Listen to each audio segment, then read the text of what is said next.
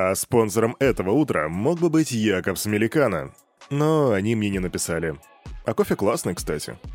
Салют, Криптусы! Привет, Крипто братва! Кирюха здесь, и команда Криптус желает вам потрясающего настроения.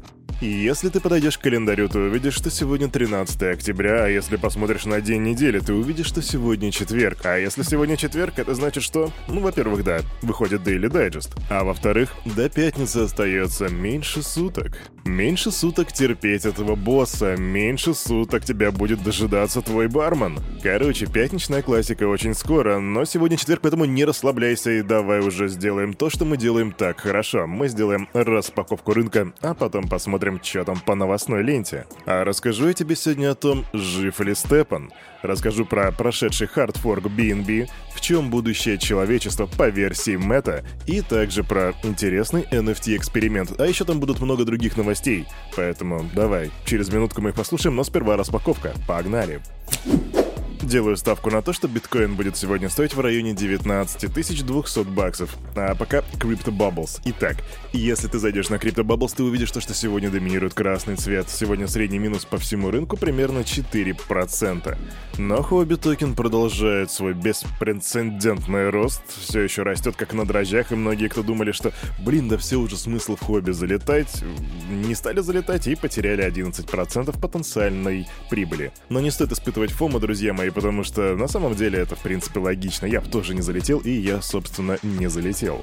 Итак, биткоин 19 тысяч 75 долларов. Кирюха ошибается на 125 баксов, не так уж и сильно, так что все ништяк. Эфириум 1283 доллара. Обе эти две позиции, каждая дает менее 1% падения за сутки, что в принципе неплохо. Капитализация рынка 914 миллиардов, а доминация биткоина 40%. Фу, но примерно вот так вот выглядит утренний рынок четверга 13 октября октября. А теперь давайте переходим к новостной ленте. Чё сидите, погнали.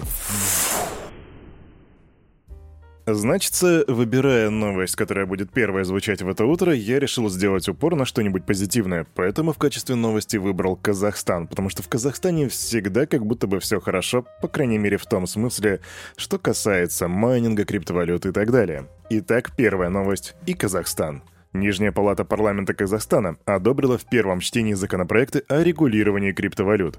Документы направлены на создание законодательной основы для сферы производства и обращения обеспеченных и необеспеченных токенов, ну, вернее, цифровых активов. Депутаты разработали отраслевой законопроект о цифровых активах и четыре сопутствующих документа по поручению главы государства. Я сейчас не буду тут все эти детали перечитывать, потому что все это политика, все это душно, все это очень много формулировок. Скажу только, что чиновники предполагают ввести право правовые механизмы потребления электроэнергии в области майнинга, а Министерство энергетики будет квотировать объемы в зависимости от баланса системы. Итак, у нас получается что? В первом чтении этот законопроект принят, и теперь он пойдет дальше по бюрократической лестнице, и когда он дойдет до верхушки, если все будет окей, то Казахстан, получается, встанет на правовые рельсы в сферах криптовалюты майнинга. Во всем этом еще предстоит разобраться всяким экспертам и так далее, а как только они это сделают, Кирюха, разумеется, тебе расскажет об этом в числе первых. А теперь идем дальше.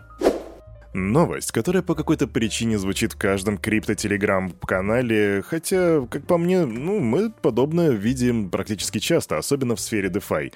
Как говорит Кирюха, в DeFi ни дня без взлома. Итак, произошел очередной взломчас. Неизвестный вывел цифровые активы на сумму около 116 миллионов долларов с торгово-кредитной платформы Mango Markets на базе Solana. Злоумышленник использовал депозит на сумму 5 миллионов USDC для манипуляции ценой нативного токена Mango Markets через открытие крупной маржинальной позиции в бессрочных свопов.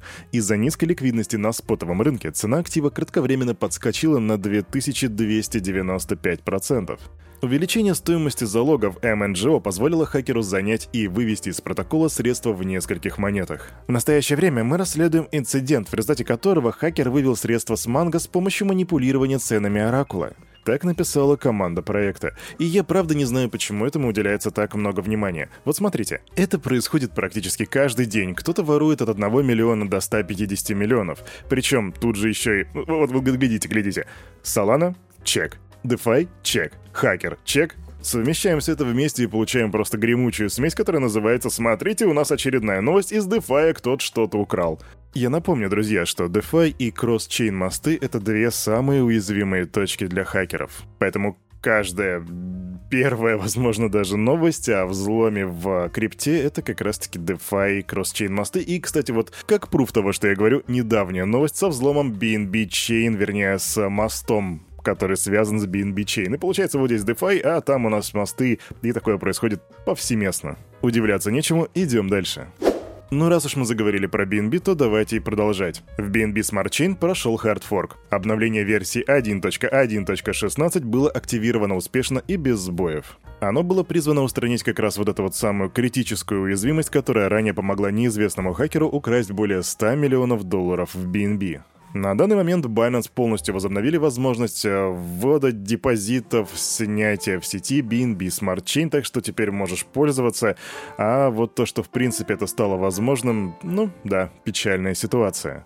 И я имею в виду, крипте уже сто лет в обед, а мы все еще попадаемся вот на такие вот грабли. Но с другой стороны, Binance сами сказали, что теперь они будут нанимать белых хакеров, которые будут искать вот такие вот эксплойты, так что, возможно, в будущем мы таких ситуаций больше не увидим. Идем дальше. Быстрая новость. Crypto.com инвестирует 150 миллионов долларов в развитие во Франции. Биржа откроет свою штаб-квартиру в Париже, где наймет местных специалистов, которые сосредоточатся на соблюдении нормативных требований и развитии бизнеса и продукции, а также профинансирует маркетинговую кампанию в регионе. И еще одна быстрая новость. Суд между Ripple и SEC будет завершен через 3-4 месяца. Об этом говорит Брэд Гарлингхаус, и он говорит, что это в лучшем случае будет 3-4 месяца. Ну что ж, надеемся, верим, ждем. А, кстати, в какую позицию ты бы зашел? Шорт или лонг? Ну, я имею в виду по XRP. Пиши в комментах. Да что за вопрос такой? Конечно же, в лонг. Так, а у нас тут новости от крупной компании. Мета рассматривает метавселенные в качестве будущего человечества. Это следует из презентации главы компании на конференции MetaConnect 2022. Мы считаем, что будущая вычислительная платформа может стать более социальной, человечной, чем все, что было создано ранее.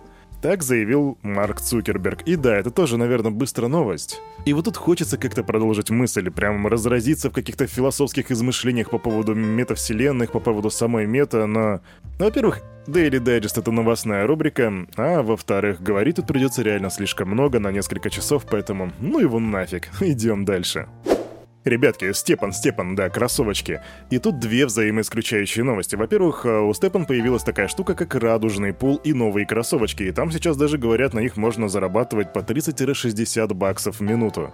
Сам я Степан и прочими Move to Earn играми не увлекаюсь, но, возможно, если ты бегаешь в этих кроссовках, тебе будет это интересно, но, насколько я знаю, радужных кроссовок достаточно мало. И отсюда идет мысль, почему так много зарабатывают. Да потому что зарабатывают только те, у кого есть эти кроссовки, а их действительно очень мало. И можно бы было бы предположить из этой новости, что Степан жив, там все ништяк, сейчас будет the moon, но в действительности все, наверное, не так уж и хорошо, потому что по данным журналиста Колина Ву, компания Степан уволила более 100 сотрудников. Причем это коснулось не только сотрудников Move to Earn платформы, но и также амбассадоров проекта, так что вот делай свои выводы. А на этом, на это утро у этого парня за этим микрофоном все с вами, как всегда, был Кирюха и команда Криптус желает вам потрясающего настроения и помните, все, что здесь было сказано, это не финансовый совет и не финансовая рекомендация. Сделайте собственный research, прокачивайте финансовую грамотность и развивайте критическое мышление. С тобой мы уже увидимся завтра в 9.00 в пятницу, так что не проспи, пока.